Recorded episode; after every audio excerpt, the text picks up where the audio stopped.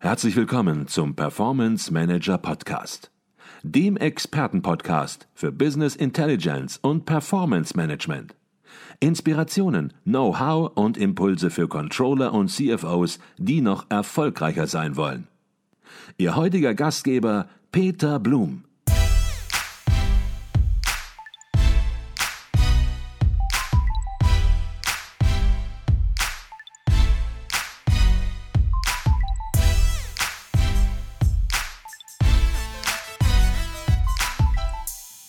Herzlich willkommen beim Performance Manager Podcast. Mein Name ist Peter Blum. Laut dem Weltmarktführer Ranking in der Wirtschaftswoche beheimatete Deutschland im letzten Jahr 458 Unternehmen, die in ihren Branchen, in bestimmten Geschäftsfeldern oder Produktkategorien Weltmarktführer sind. Zusammen beschäftigten sie 6,4 Millionen Mitarbeiter und setzten mehr als 1,7 Billionen Euro um. Zusammen mit der Universität St. Gallen hat die Wirtschaftswoche ein strenges Verfahren entwickelt, auf dessen Basis die deutschen Weltmarktführer jährlich zusammengetragen werden. Professor Dr. Christoph Müller ist Professor für Betriebswirtschaftslehre, insbesondere Unternehmensgründungen und KMU an der Universität St. Gallen und wertet mit seinem Team jährlich hunderte Unternehmensberichte aus, um die Liste der Weltmarktführer zu erstellen. Über das diesjährige Ranking, die Sieger, die Verlierer und vielleicht auch die Überraschungen möchte ich mich heute mit Professor Müller oder auch dem Herren der Zahlen, wie die Wirtschaftswoche ihn betitelte, unterhalten. Doch zunächst mal herzlich willkommen bei uns im Podcast Professor Dr. Christoph Müller. Ja, guten Tag, Herr Blum, und äh, guten Tag, sehr geehrte Zuhörerinnen und Zuhörer. Wir haben ein ganz aktuelles Thema. Die aktuelle Wirtschaftswoche ist gerade rausgekommen und da geht es um die Weltmarktführer und die allererste Frage, die man sich natürlich stellt, wenn man den Begriff hört, dann fragt man sich, was ist denn überhaupt ein Weltmarktführer? Woran macht man das fest? Was ist das aus Ihrer Sicht? Ja, Herr Blum, äh, da gibt es verschiedene Kriterien, die wir angelegt haben. Denn tatsächlich in der Praxis, es gibt immer wieder Unternehmen, die bezeichnen sich als Weltmarktführer. Andere bezeichnen sich auch als Weltmarktführer und manche treffen sich dann zum Beispiel vor Gericht.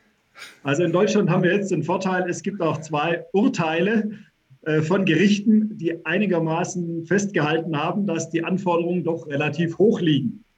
Also man kann nicht sagen, wir sind Weltmarktführer für schwäbische Maultaschen und verkaufen die maximal bis Frankfurt. Das reicht also in diesem Fall nicht aus. Also wir haben qualitative und quantitative Kriterien. Fangen wir vielleicht mit den qualitativen Kriterien an. Das erste ist so eine führende Position im Bereich der Technologie, der Produktqualität oder auch eine sehr starke Innovationskraft. Ein zweiter Punkt, das ist dann die Nummer eins oder die Nummer zwei im relevanten Weltmarktsegment zu sein. Und da beginnen schon die Schwierigkeiten, denn wir müssen dieses Weltmarktsegment natürlich definieren. In den einen Branchen ist es einfach, da gibt es jeden Monat Statistiken, da können Sie das nachlesen, welcher Automobilhersteller gerade Platz 1, 2 oder 3 belegt. Und dann gibt es natürlich viele mittelständische Unternehmen, die in Marktnischen tätig sind. Und da gibt es keine offiziellen Statistiken. Da kann man für viel Geld natürlich noch Marktforschungsstudien kaufen. Aber die Unternehmen wissen es teilweise auch nicht ganz genau. Sie haben einfach das Gefühl, sie sind führend. So, und dann muss man natürlich recherchieren, nachschauen, wer sind die möglichen Mitbewerber, wie groß sind die etc., um dann zu einem Urteil zu kommen. Und weiterer Punkt ist auch, dass sie auf mindestens drei Kontinenten, so haben wir das definiert, tätig sein müssen. Weil die Welt muss ja irgendwo abgebildet sein. Jetzt ist es natürlich je nach Branche unterschiedlich. Äh, nicht jede Branche muss jetzt in Australien vertreten sein. Deswegen haben wir gesagt, drei von sechs Kontinenten, dort müssen sie tätig sein. So, das waren so mehr die qualitativen Kriterien, dann haben wir die quantitativen Kriterien und da definieren wir drei Klassen von Weltmarktführern. Die Weltmarktführer Champions, können Sie sich vorstellen wie die Champions League.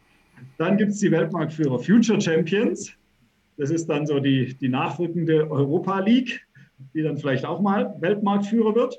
Und wir haben noch die Weltmarktführer Champions mit internationalen Eigentümern, also Eigentümer außerhalb des Dachraums. Und diese Champions, die beginnen ab 50 Millionen Euro Umsatz nach oben offen. Und bei den Future Champions sind die Anforderungen etwas weniger streng. Die haben dann zwischen 5 und 50 Millionen Euro. Zweite Kriterium ist der Anteil des Auslandsumsatzes am Gesamtumsatz. Der muss bei den Champions bei über 50 Prozent liegen. Und bei den Future Champions kann er auch zwischen 40 und 50 Prozent. Und die Eigentümerschaft, da ist es so, dass eben mehr als 50 Prozent der Eigentümer sollten im Dachraum sein. Dann sind es Weltmarktführer, Champions in unserer Aufstellung. Mhm. Nach Ihren Ausführungen, da bekommt man jetzt schon ein erstes Gespür, welche Unternehmen im Ranking sind. Natürlich denkt man im ersten Moment an Großkonzerne und Sie hatten auch eben den Automotive-Bereich genannt. Na klar, da sind die großen Player und die gehören natürlich wahrscheinlich immer zu den Weltmarktführern auch, weil sie die Kriterien, die Sie gerade genannt haben, erfüllen. Aber da gibt es auch viele, viele Überraschungen, viele mittelständische Häuser, die sich im Ranking wiederfinden. Und ja, vielleicht können Sie ein bisschen was dazu sagen, wie die Anteile sind, auch der Unternehmen, die man vielleicht, wenn man so auf den ersten Blick drauf guckt, gar nicht vermutet.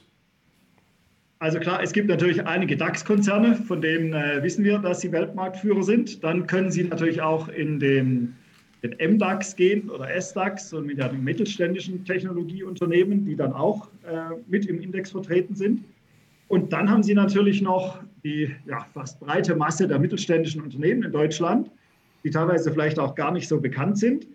Und statistisch gesehen ist es so, dass die meisten Weltmarktführer haben einen Umsatz zwischen 100 und 999 Millionen Euro und sie beschäftigen zwischen 1000 und äh, 9999 Mitarbeitern. Die Wirtschaftswoche hat es mal genau ausgerechnet. Also da ist die größte Kohorte sozusagen mit dabei. Und was vielleicht auch sehr wichtig ist, äh, circa die Hälfte dieser Unternehmen sind Familienunternehmen. Und zwar gemessen daran, entweder reine Familienunternehmen, also die Familie besitzt das Unternehmen und ist auch in der Geschäftsführung, teilweise auch in der sechsten, siebten, achten Generation. Oder sie sind vielleicht börsenkotiert, aber haben noch eine Familie als Ankeraktionär mit oder über 50 Prozent Anteilsbesitz. Und das ist doch das Erstaunliche, dass wir hier durchaus die Hälfte der Unternehmen sind, wie gesagt, Familienunternehmen. Und das ist sicher auch eine der Stärke der deutschen Weltmarktführer, denn dadurch können sie natürlich ganz andere langfristige Strategien auch verfolgen. Und sie müssen auch ihr Kapital, wenn die Familie vernünftig ist, und das sind die der Weltmarktführer, dann wird das alles reinvestiert. Dann haben sie teilweise über 10 Prozent Forschung und Entwicklung äh, vom Umsatz, in die das Geld wieder hineinfließt, um sich so längerfristig die Marktposition zu sichern. Mhm. Das finde ich sehr, sehr spannend und ist sicherlich auch eine Besonderheit ja, in Deutschland oder im Dachraum, dass Unternehmen in Familienbesitz, so wie Sie es gerade genannt haben, oder Familien- und geführte Unternehmen äh, zu 50 Prozent im Ranking vertreten sind. Wie sieht das mit den Branchen aus? Gibt es da auch gewisse Schwerpunkte, Branchen, die häufiger vertreten sind oder ist es ganz gemischt durch sozusagen? Nein, wir haben auch mal äh, so eine 20 Branchen definiert äh, und dann die Weltmarktführer darin eingeteilt. Und da ist es schon so, dass die traditionellen Branchen, die die deutsche Industrie vertreten, auch bei den Weltmarktführern vertreten sind. Also ganz vorne mit dabei mit fast 200 Unternehmen. Von gut 500 ist der ganze Bereich des Maschinen- und Anlagenbaus. Weitere Produktionsunternehmen haben wir auch ungefähr um die 80 im Bereich Elektronik, Elektrotechnik sind es auch über 50 Unternehmen. Diejenigen, die man wirklich dem Automobil zuordnen kann, sind auch über 40. Wir haben auch noch Chemie, Pharmazieunternehmen rund um die 40. Bau 27. Aber wenn Sie sich anschauen, Dienstleistungen im Prinzip null, Handel eines, Energieversorgung eines, Tourismus zwei, Medienunterhaltung zwei, Finanzen, Versicherungen drei, das ganze Logistikthema, Verkehr sind sieben. Also da sehen wir schon, dass auch in diesen so neuen Branchen, Social-Media-Branchen, sind die deutschen Unternehmen relativ schwach vertreten. Da machen natürlich dann das Rennen die amerikanischen Unternehmen, die chinesischen Unternehmen, die in diesen Branchen dann die Weltmarktführerschaft innehaben. Und das ist vielleicht dann auch eine Herausforderung. Wie kann sozusagen die Struktur der Weltmarktführer sich erneuern? Das ist ja auch für den Standort Deutschland, für den Industriestandort äh, eine ganz wichtige Frage. Kommen genügend Future Champions nach? Mhm. Eine wichtige Frage, die wir vielleicht ganz am Ende auch ja. nochmal aufgreifen können. Jetzt sind wir natürlich sofort richtig ins Ranking eingestiegen, aber Sie machen das nicht zum ersten Mal, sondern schon seit einigen Jahren ermitteln Sie die Weltmarktführer. Und vielleicht sollten wir jetzt nochmal zunächst einen Schritt zurückgehen, bevor wir in das Ranking dann auch ja. mit Ross und Reiter nochmal ein bisschen detaillierter reingehen und Namen nennen, Unternehmen nennen. Seit wann erarbeiten Sie das Ranking? Und ich hatte das am Anfang schon angedeutet. Sie untersuchen Geschäftsberichte, aber vielleicht auch andere verfügbare Informationen. Welche Daten spielen eine Rolle? Auf welche Daten greifen Sie zurück? Ja, also die Initiative, die kam eigentlich so vor fünf bis sechs Jahren zustande, äh, gemeinsam mit dem ehemaligen Wirtschaftsminister von Baden-Württemberg, dem Herrn Dr. Döring. Denn es gab ja auch das Thema Hidden Champions beispielsweise. Hidden Champions von Herrn Kollegen Professor Hermann Simon, der das seit äh, längerer Zeit bearbeitet. Aber die Begründung war dann hier nicht so stark auf dieses Weltmarktführerschaftsthema, sondern mehr unbekannte technologisch führende Unternehmen aus Deutschland. Und es gab auch keine offizielle Liste. Und das Ziel hiermit war mal zu sagen, das sind die Kriterien, das sind die Werte und dann ist jemand Weltmarktführer. Also der Beginn war so vor fünf bis sechs Jahren. Wir haben dann alle, die so in der Presse waren, das waren circa 1500 Unternehmen in Deutschland, die mutmaßlich Weltmarktführer sind, haben wir angeschrieben und gebeten, das äh, Formular sozusagen auszufüllen. Jetzt können Sie sich denken, da kommen keine 1500 zurück, da kommen 50 zurück. So, damit lässt sich natürlich keine Liste aufbauen. Das heißt, wir haben alle diese 1500 Unternehmen einzeln angeschaut, die Daten überprüft und geschaut, wer ist jetzt wirklich Weltmarktführer von denen, die in der Presse allgemein so bezeichnet werden. Und das war dann circa ein Drittel davon. Was wird jetzt dafür angeschaut? In der Regel sind es die Jahresabschlüsse im Bundesanzeiger. Der Bundesanzeiger hat ja in Deutschland den Vorteil, dass jedes Unternehmen seinen Abschluss früher oder später veröffentlichen muss. Das heißt, da hat man eine sehr gute Abdeckung. Hinzugezogen werden auch die Investor Relations Seiten von gerade den börsenkotierten Unternehmen, weil da sind die Abschlüsse natürlich noch schneller vorhanden als äh, die Veröffentlichung im Bundesanzeiger. Und das sind also so zwei Hauptquellen. Dann gibt es noch einige Unternehmen, die ihre Daten im Bundesanzeiger nicht veröffentlichen. Die sind aber so freundlich und liefern mir dann die Daten und äh, ich kann sie dann, darf sie dann doch äh, mit, mit aufnehmen. Es gibt allerdings zwei Probleme damit. Das Problem eins ist die Aktualität der Abschlüsse. Jetzt haben wir ja 2021. Ich habe im Sommer die Recherche gemacht, praktisch für die Jahresabschlüsse 2020. So, jetzt haben Sie natürlich die börsenkotierten Unternehmen, die müssen natürlich alles 2020er Zahlen liefern. Manche machen das auch schon im Januar. Aber gerade die Mittelständler, da finden Sie die Zahlen von 2019, von 2018, 19, von 2018. Und da habe ich jetzt gesagt, wer noch 2017er Zahlen hat, der äh, kann dann nicht mehr an, der, an dem Ranking teilnehmen, weil das sind dann wirklich zu alte Zahlen. Mhm. Also da muss man immer schauen, da gibt es einen gewissen Zeitverzug, gerade bei den mittelständischen Unternehmen. Mhm. Wie gesagt, nicht alle, und das Problem zwei, publizieren im Bundesanzeiger, deswegen teilweise auch die Direktansprache, ob sie mir die Zahlen schicken könnten. Es gibt auch Pressemitteilungen, die man dann so analysieren kann. Da findet man meistens auch einen Hinweis. Und letztens habe ich doch tatsächlich in der Pressemitteilung über die Todesanzeige des äh, Firmenpatriarchen habe ich die aktuellen Umsatzzahlen gefunden. Also das Unternehmen wollte die Zahlen nicht liefern, aber tragischerweise kam der ältere Herr, äh, ist eben verstorben. Und dann hat das Unternehmen doch geschrieben, wie er das Unternehmen aufgebaut hat, bis zum jetzigen Umsatz von x 100 Millionen Euro. Also man muss da ein bisschen kreativ sein beim Suchen nach den Zahlen. Also ganz ungewöhnliche Quellen kommen in Frage und man merkt natürlich, sie konzentrieren sich nicht nur auf die Geschäftsberichte und so wie es da dargestellt wird, natürlich in den Geschäftsberichten, sondern sie suchen auch in ganz unterschiedlichen Quellen und versuchen das auch gegeneinander abzuwägen, zu verifizieren. Ist das nur für die Show entsprechend berichtet worden ja. oder entspricht das der Wirklichkeit? Gibt es noch weitere Schwierigkeiten, die Ihnen begegnen oder waren das so die Schwierigkeiten? Möglichkeiten der Datenanalyse, der Datenherkunft. Vielleicht sollte man das auch mal verbinden mit einem ja, Aufruf an Unternehmen. Warum nicht aktiv mitmachen? Das ist ja schließlich auch ein positiver Aspekt, auch unter verschiedenen Kriterien gesehen, als Weltmarktführer zu gelten. Und man ist es ja auch. Und von daher glaube ich, ähm, ruhig auch mal ein bisschen aktiver sein, nicht nur, wie Sie es gerade geschildert haben, ein Rücklauf von 50 auf 1500 Aussendungen, sondern vielleicht hier auch ein bisschen aktiver entsprechend mitzuspielen und eine Rolle zu spielen. Aber die Frage war, gibt es noch weitere Schwierigkeiten? Ja, also vielen Dank für den Aufruf, Herr Blum. Ja, zum Beispiel hat sich letztens auch ein Unternehmen gemeldet. Sie haben gesagt, äh, Sie seien der Meinung, Sie seien Weltmarktführer. Und dann schaue ich mir das an. Wer sind die Mitbewerber in dem Markt? Welche Zahlen gibt es dazu? So, und jetzt war der Hauptmitbewerber kam aus Italien. Und jetzt werden in Italien bei Familienunternehmen natürlich auch keine Zahlen veröffentlicht, die man heranziehen kann. Also da bin ich dann über Google Maps gegangen, habe dann mir das Fabrikgebäude angesehen habe geschaut, wie lang ist es, wie viele Stockwerke, wie viele Autos stehen vor der Tür. Gibt es noch eine zweite Produktionsstätte? Gab es in dem Fall nicht.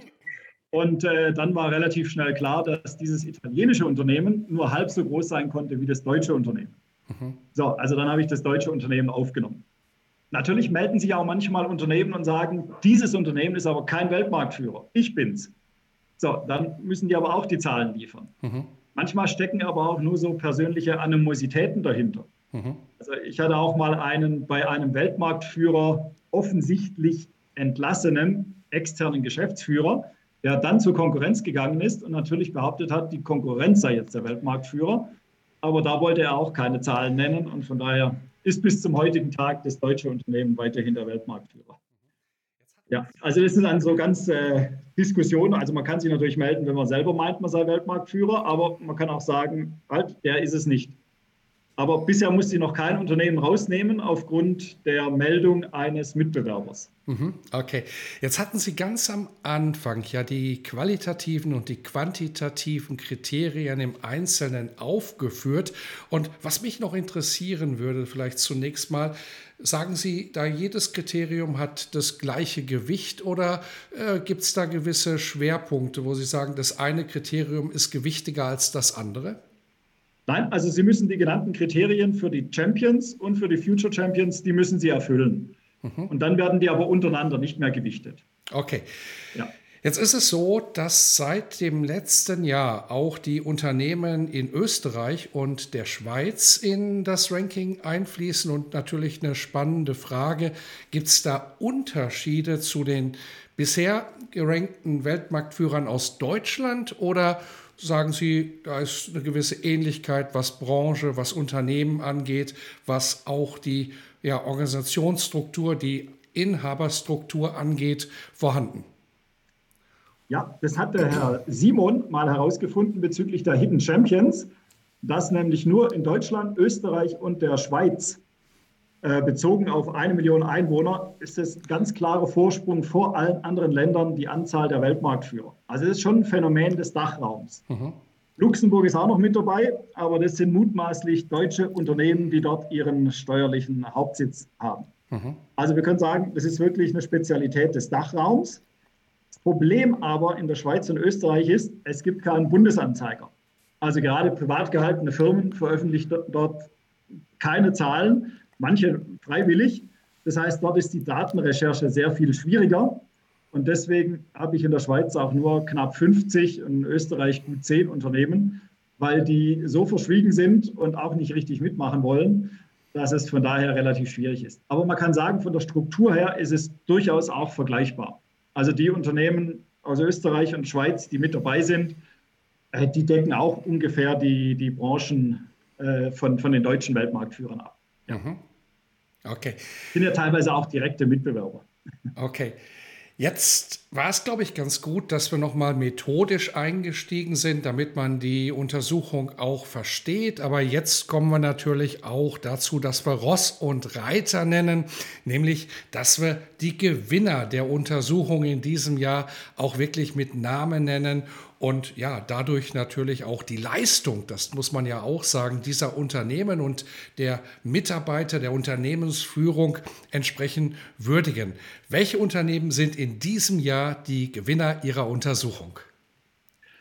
Also zum einen muss man natürlich sagen, wir, wir stellen die gar nicht so heraus, das sind jetzt die Gewinner und das sind die Verlierer.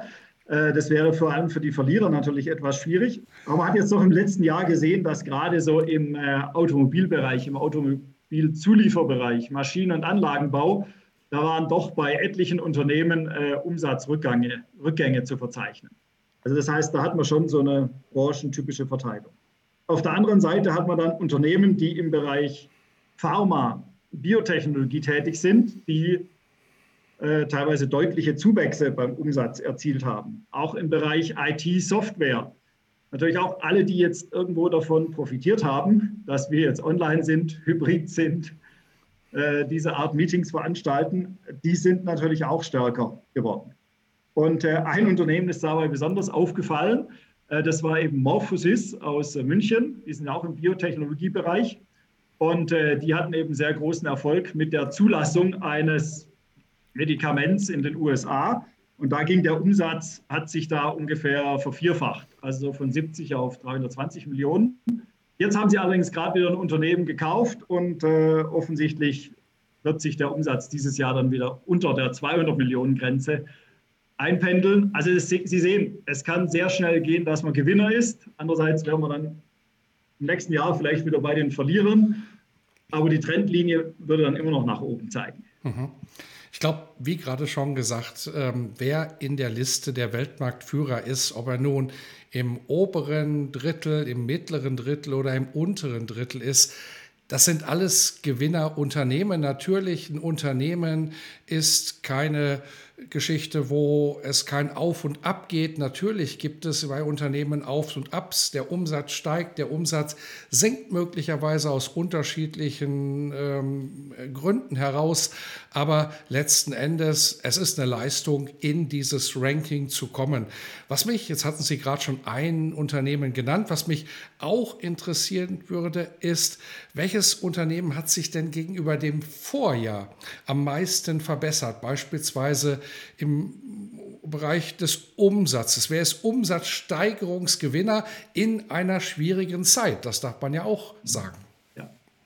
Also in dem Fall wäre das in der Tat äh, Morphosis. Also in Prozenten gerechnet ist das äh, der deutlichste Gewinner. Wir haben aber jedes Jahr Unternehmen, die steigen sozusagen vom Future Champion zum Champion auf. Es gibt auch solche, die, wenn die gerade so bei den Kriterien an der Grenze sind, dann kann es mal sein, in einem Jahr steigen sie wieder auf, im anderen Jahr geht es wieder zurück. Also dieses Jahr sind zum Beispiel von den Future Champions zu den Champions geworden, ist äh, in dem Fall Marquardt. Die sind ja auch Riedheim-Weilheim im Automobilzuliefererbereich tätig. Die haben es aber jetzt geschafft, über 50 Prozent Auslandsanteil zu bekommen. Und äh, zu erwähnen ist da auch bei den größeren Unternehmen UFEX Winter. Die kennen Sie ja von den Sicherheitsbrillen beispielsweise. Äh, die sind auch jetzt äh, in, in die Champions-Kategorie gekommen. Mhm. Ja, also da gibt es immer wieder Aufsteiger, die dann wirklich den Sprung schaffen über diese magische 50-Prozent-Grenze. Mhm. Und was ich auch schön finde und interessant finde, ist, dass es eben in der Tat auch eine ganze Menge Unternehmen gibt, ja, die könnten Sie jetzt erwähnen und man würde fragen, wer noch nie gehört.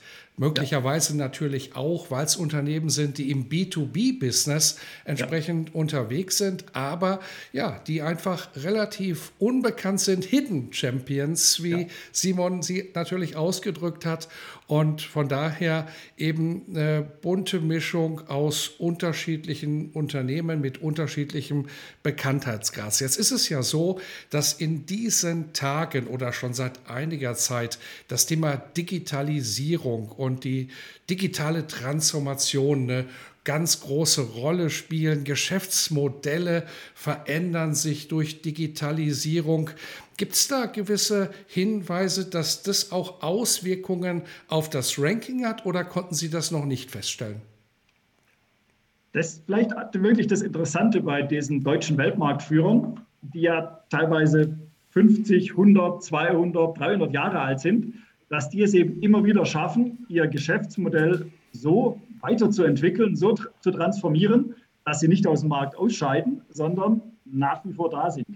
Und das sieht man eben auch bei vielen dieser ja, Industrieunternehmen, die sind natürlich sehr aktiv drin, ihre Kundenbeziehungen einerseits eine stark persönliche Basis, auch zur Eigentümerfamilie zu haben, aber andererseits den Kunden natürlich auch den, die gesamten digitalen Zugangsmöglichkeiten, sei es jetzt Service, Wartung, äh, Ansprache, teilweise auch Investitionen in digitale Startups, äh, die man, in die man einsteigt, um sich die Welt der digitalen Geschäftsmodelle zu erschließen. Da kann man sehen, dass doch recht viele dieser Weltmarktführer ziemlich aktiv sind. Ja, also die Innovationskraft, würde ich sagen, ist hier ungebrochen und der Erfindergeist. Das Problem ist mehr, finden Sie noch genügend sozusagen Spezialisten, äh, die Sie dann einstellen können für, dies, für diese Themen? Weil da ist natürlich mittlerweile der Engpass. Und deswegen gehen manche auch dahin, die ihren Sitz auf dem Land haben. Die gehen dann in Großstädte oder in internationale Technologie-Hubs oder nach Israel, um dort dann diese Spezialisten zu finden, die sie benötigen, um ihren Digitalisierungsschub voranzubringen. Mhm. Und Sie haben es gerade angesprochen, aber im Grunde natürlich diplomatisch nicht zu Ende geführt. Sie haben gesagt, wenn einige Unternehmen, einige Weltmarktführer auf dem Lande sind, die sehen sich jetzt einer Digitalisierung gegenüber und ja, haben einfach möglicherweise auch nicht ja, die technischen, den technischen Anschluss, den Internetanschluss, um es mal ganz platt zu formulieren, ja. den sie haben sollten, müssen den natürlich dann häufig teuer erkaufen, selbst organisieren. Ja. Aber da haben wir natürlich insbesondere in Deutschland einen riesen Rückstand, der sich auch, muss man kritischerweise sagen, nicht mehr aufholen lässt. Das bedeutet nicht, dass die Weltmarktführer daran scheitern werden. Das bedeutet nur, dass diese Unternehmen wie andere Unternehmen auch in Deutschland hier Wege finden müssen, denn die Infrastruktur bietet hier sicherlich keine Vorteile mehr. Und das ist schlimm natürlich für einen Standort wie Deutschland. Und ich kann es für Schweiz und Österreich nicht beurteilen. Vielleicht können Sie da ein bisschen was zu sagen. Naja, also wenn Sie telefonieren wollen, zwischen, ich war ja öfters zwischen Schweiz und Deutschland hin und her, da gibt es halt einfach einen Bereich, zehn Kilometer vor und zehn Kilometer nach der Grenze. Da können Sie jetzt nicht nebenher mit Freisprecheinrichtung, also nichts Illegales, äh, dann noch eine, ein Telefongespräch führen, weil da ist dann irgendwo zwischendurch Schluss. Also mhm. das funktioniert eben wirklich nach wie vor noch nicht. Mhm. Okay. Aber Sie haben auch in manchen deutschen Großstädten, je nachdem, in welchem, an welchem Hügel, in welcher Anleigung Sie sind, haben Sie noch gute Verbindung oder keine gute Verbindung? Also das ja. ist schon schwierig, ja. Absolut. Jetzt sollten wir natürlich auch noch mal über die besondere Situation sprechen, die seit Anfang 2020 ja, die Welt sozusagen bewegt. Ähm, Sie hatten im letzten Jahr gewissermaßen befürchtet, dass es auch bei den Weltmarktführern zu einem Corona-Effekt kommen könnte, der dann in Insolvenzen durchschlägt. Jetzt haben die Insolvenzen noch nicht so maßgeblich zugenommen, aber man muss das Ganze ja auch nach vorne immer betrachten. Wie sieht aktuell die Situation aus und wie würde Ihre Prognose heute aussehen? Ja. Also die Prognose letztes Jahr war, dass es einige Insolvenzen geben werde. Jetzt waren die Insolvenzen ja zeitweise auch ausgesetzt bis ins Frühjahr hinein konnte, durfte man ja gar nicht insolvent gehen. Also wir haben jetzt bei den Weltmarktführern, habe ich festgestellt, ein Unternehmen hat eine Insolvenz in Eigenregie durchgeführt und ist jetzt mehrheitlich amerikanisch geworden dadurch. Mhm. So, dann waren aber mehrere Unternehmen, und das stand eben auch in ihren Jahresabschlüssen, die Corona-Hilfskredite in Anspruch genommen haben. Jetzt ist es von außen natürlich schwer zu sagen, war das eine reine Vorsichtsmaßnahme? Jetzt gibt es gerade diese Hilfskredite. Wir sichern sie uns mal. Wer weiß, ob es sie in zwei Monaten noch gibt oder ob das tatsächlich notwendig war zur Liquiditätssicherung. Das heißt, das muss man jetzt bei diesen Unternehmen natürlich beobachten, wie sich da die Lage weiterentwickelt. Aber es gab auch zum Beispiel in der Schweiz ein Unternehmen, das hatte minus 80, 90 Prozent des Umsatzes verloren. Die waren Zulieferer für die Luftfahrtindustrie. Und äh, ja, die versuchen auch noch aus eigener Kraft äh, das, das Fortbestehen zu sichern. Aber Sie sehen, da sind natürlich schon einzelne Unternehmen, die tatsächlich da in Schwierigkeiten sind. Oder gerade es gab ja auch zwei DAX-Unternehmen, die ja auch maßgeblich mit äh, staatlichen Hilfskrediten gerettet werden mussten. Mhm.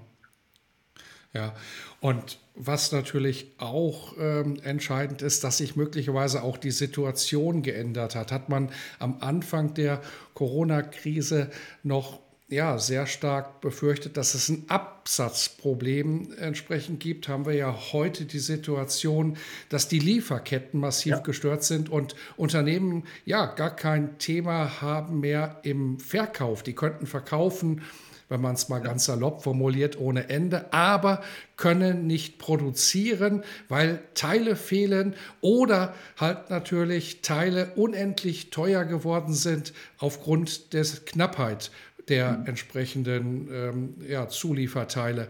Und ich denke, das muss man natürlich jetzt im Weiteren auch verfolgen, wie sich das entwickelt. Und so werden natürlich auch Unternehmen sozusagen mittelbar dann entsprechend auch vom Corona-Effekt getroffen.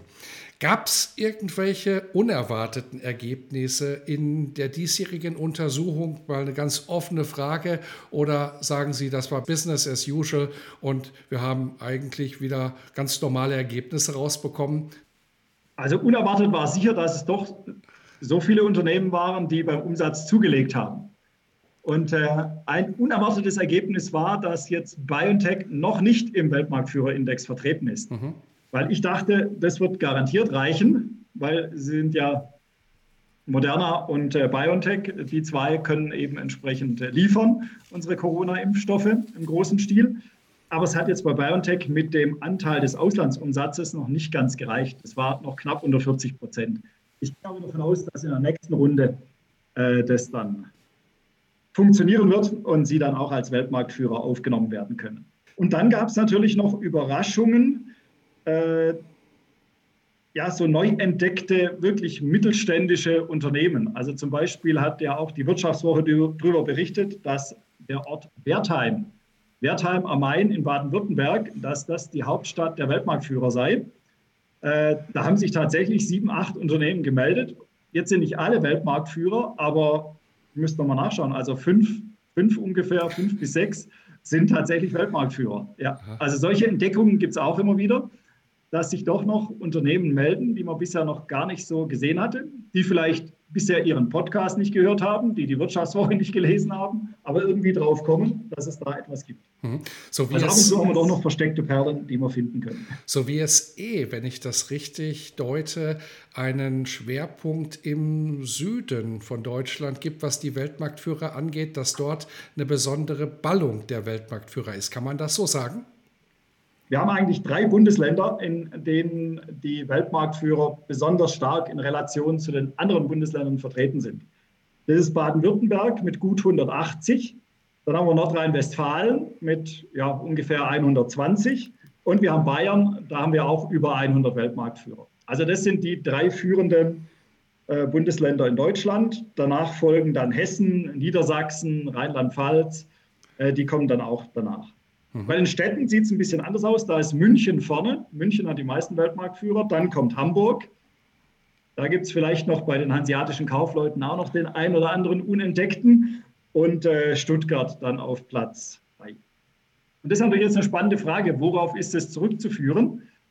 Und äh, Sie haben natürlich manche Gegenden, gerade jetzt im Schwarzwald oder im Sauerland beispielsweise, dort haben Sie natürlich seit ja, Jahrhunderten äh, technologisch-handwerkliche Unternehmen. Wenn Sie nur den Landkreis Tuttlingen nehmen, Stadt und Landkreis Tuttlingen auch ungefähr 20 Weltmarktführer, alle eben in diesem Medizingerätebereich.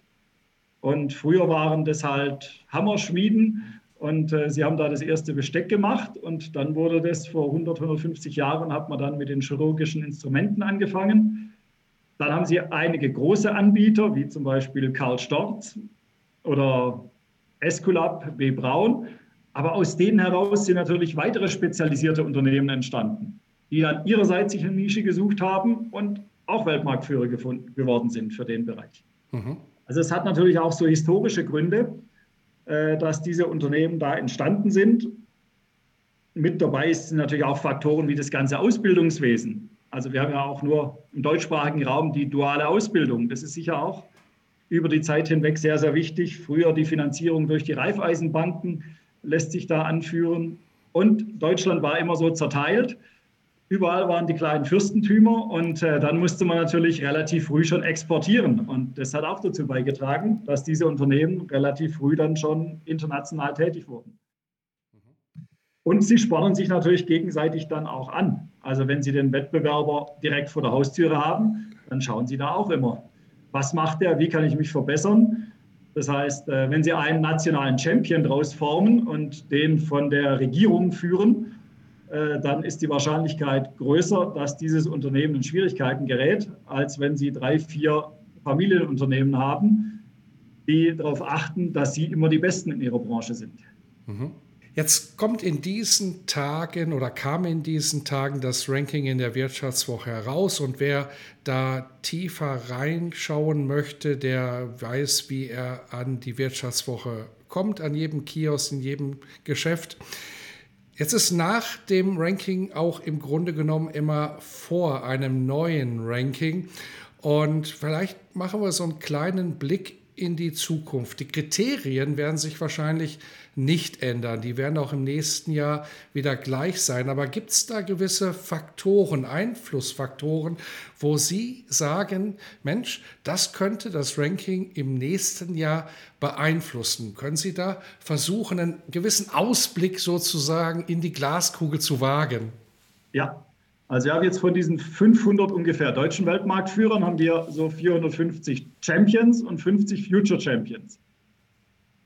Und jetzt eigentlich sind wir auf der Suche nach weiteren Future Champions. Es muss doch mehr geben, die sozusagen auch diesen technologischen Wandel dann repräsentieren. Und da geht die Suche, wird jetzt intensiviert werden. Also ich werde jetzt dann demnächst auch eine Liste anlegen von, sagen wir, vielversprechenden deutschen Startups. Es gibt ja jetzt einige deutsche Startups, die sind ja auch Unicorns geworden. Die haben Milliardenbewertungen. So, und da ist natürlich auch die Vermutung, sind die Weltmarktführer. Jetzt kommt aber da wieder ein Problem auf. Die werden jetzt mit Milliarden bewertet, kriegen Finanzierungsrunden, da wird es uns beiden ganz schwindlig. So, und dann schauen sie nach, wie sind die Abschlüsse. Und dann stellen sie erstmal fest, naja, der letzte Abschluss, den sie veröffentlichen, ist von 2017, von 2018, 2019. Und die Zahlen dort, die sind ziemlich rot. Da haben sie ja teilweise Unternehmen, die haben mehr Verlust als Eigenkapital. Aber klar, solange Sie jemanden haben, der wieder neues Kapital zuschießt und an das Unternehmen glaubt, dann äh, geht es weiter. Also von daher werden wir jetzt, da werden es nicht alle jetzt in die Future Champions schaffen, weil die Kriterien dann doch noch nicht erfüllt sind, aber dass wir einen besseren Überblick bekommen über diese Unternehmen, die ja eigentlich auch Future Champions sind und in Zukunft dann äh, Deutschlands repräsentieren. Teilweise haben sie aber auch ein Problem. Es gibt zum Beispiel Macke Vision in Stuttgart, Computer Generated Imagery. Also wenn Sie Hollywood-Filme anschauen, wissen Sie auch nicht mehr genau, ist es der echte Schauspieler oder ist das alles am Computer entstanden? Äh, die großen Schlachten etc., die da abgebildet werden, lässt sich auch in für Werbung für Automobile hervorragend einsetzen. Ja, die sind eigentlich entstanden ja, vom Startup über einen Future Champion zum Weltmarktführer Champion. Ja, jetzt wurden sie vor einiger Zeit von äh, einem amerikanischen Beratungsunternehmen aufgekauft und sind damit wieder weg von der Liste. Mhm. Ja, also das sind dann auch so die Schwierigkeiten. Also wenn wir in Deutschland ein Unternehmen haben, das wirklich Champion wird, wird das dann auch alleine oder wird er dann früher oder später dann auch aufgekauft? ist ja auch so ein Thema bei Israel. Die sind ja auch sehr innovativ, haben zehnmal so viele Risikokapitalinvestitionen wie jetzt alle anderen Länder der Welt. Aber die ganzen Unternehmen werden dann irgendwann vor allem von amerikanischen Konzernen aufgekauft, ab einem bestimmten Zeitpunkt. Und deswegen sind ja jetzt auch viele deutsche Weltmarktführer, haben Filialen sozusagen in Israel eröffnet, um sich dort technologisch für die Zukunft dann praktisch sich damit auseinanderzusetzen und je nachdem auch die Unternehmen dann äh, zu übernehmen. Mhm. Und das ist dann wahrscheinlich auch so ein bisschen der Unterschied. Sie hatten am Anfang die Familienunternehmen angesprochen in Deutschland, die auf Nachhaltigkeit ausgerichtet sind, dass die natürlich sich ja mehrfach Gedanken machen, ob sie ja das Unternehmen verkaufen. Wahrscheinlich kommt das auch in deren Gedankenwelt sehr sehr selten vor. Hier denkt man eher über Nachfolgeregelungen statt statt ja. über Verkaufen. Man möchte es in die nächsten Generationen weiterführen dieses erfolgreiche Unternehmen und ja, das ist bei Startups, so wie Sie es gerade angeführt haben, sicherlich von dem Ansatz her, von dem Gedankenansatz auch der Gründer her sicherlich etwas ganz, ganz anderes, aber natürlich trotzdem eine spannende Sache, weil das natürlich auch ein Stück Innovationskraft in Deutschland im Dachraum ausmacht. Und vielleicht, wenn Sie diese Untersuchung fertig haben, unterhalten wir uns mal über diese Unternehmen, über diese Gruppe von Unternehmen. Ich glaube, mhm. da gibt es einiges dann an speziellen Aspekten, die wir beleuchten können. Vor allen Dingen, wenn wir das dann vielleicht sogar über mehrere Jahre machen, um dann einfach zu sehen, wie entwickelt sich diese Innovationskultur in Deutschland? Bleibt die in Deutschland oder ja, diffundiert die sozusagen international weg in andere Konzerne rein? Könnte mhm. möglicherweise Sinn machen, sich das mal Ganz anzuschauen. Thema, ja. Mhm. Herr Professor Müller, jetzt haben wir sehr, sehr intensiv über das Ranking gesprochen und zum Abschluss unseres Podcasts stelle ich immer eine Frage. Die gibt einen harten Bruch und da versuche ich auch gar nicht erst den, ja, den Weg einer Überleitung, denn die letzte Frage bei uns im Podcast ist immer, man macht Dinge im Leben oder beruflich auch im Besonderen, die gut laufen und bei Ihnen laufen einige Dinge gut, aber da gibt es mit Sicherheit auch Dinge, die sind nicht so gut gelaufen. Ob man es einen Fehler nennen würde, fragt dahin, sei dahingestellt, aber man hat zumindest, Sie haben zumindest daraus gelernt. Und was mich als letztes interessieren würde, gab es da Punkte, wo Sie sagen, oder einen Punkt, wo Sie sagen, Mensch, das würde ich heute anders machen und andere vor allen Dingen, das ist ja das Entscheidende, können daraus auch lernen. Ja, also ein Fehler war sicher mal, ich hatte mal ein Unternehmen aufgenommen aufgrund von eigenen Angaben. Und das hat aber nicht gestimmt. Da kam dann eine Pressemitteilung von diesem Unternehmen und dann habe ich gesehen, die haben ganz andere Zahlen. Und auf die Nachfrage kam dann auch keine Antwort mehr. Dann habe ich das Unternehmen wieder herausgenommen. Also manchmal muss man vorsichtig sein bei dem, was man mitgeteilt bekommt. Teilweise ist es auch so in der Finanzberichterstattung, also ich habe zum Beispiel äh, nie Wirecard aufgenommen. Also das war nie im Index drin, weil da waren ja immer so diese Zweifel und ich habe dann gedacht, okay, wenn das dann stimmt, man muss sich da korrigieren, dann ist es auch schlecht. Warten wir mal ab, was die Nachprüfungen ergeben. Und äh, von daher in dem Fall war dann das Gespür richtig, sie nicht aufzunehmen. Im anderen Fall war es erst einmal falsch. Also man muss da schon ein bisschen aufpassen, mit was für Zahlen man dann konfrontiert wird. Gerade, aber selbst bei testierten Abschlüssen haben sie, wie man da gesehen hat, auch nicht ganz die Sicherheit. Also deshalb immer besser nachfragen und bei manchen Unternehmen gehe ich dann auch persönlich vorbei. Also wenn es irgendwie so auf dem Weg liegt, besuche ich die auch und dann kann ich mir da mal ein Bild davon machen. Wie groß ist das Unternehmen? Was wird hier produziert? Also ob das alles so dann stimmt. Mhm. Von daher eine spannende Herausforderung, die Sie sich mit den Startups dann natürlich auch vorgenommen haben, ja. denn da ja, gibt es möglicherweise eben noch nicht die validen Informationen, da gibt es nicht die Erfahrungswerte und da auch dann entsprechend so das Bauchgefühl sprechen zu lassen und zu spüren, zu erahnen, was steckt wirklich an Substanz dahinter. Sicherlich eine ganz spannende Sache.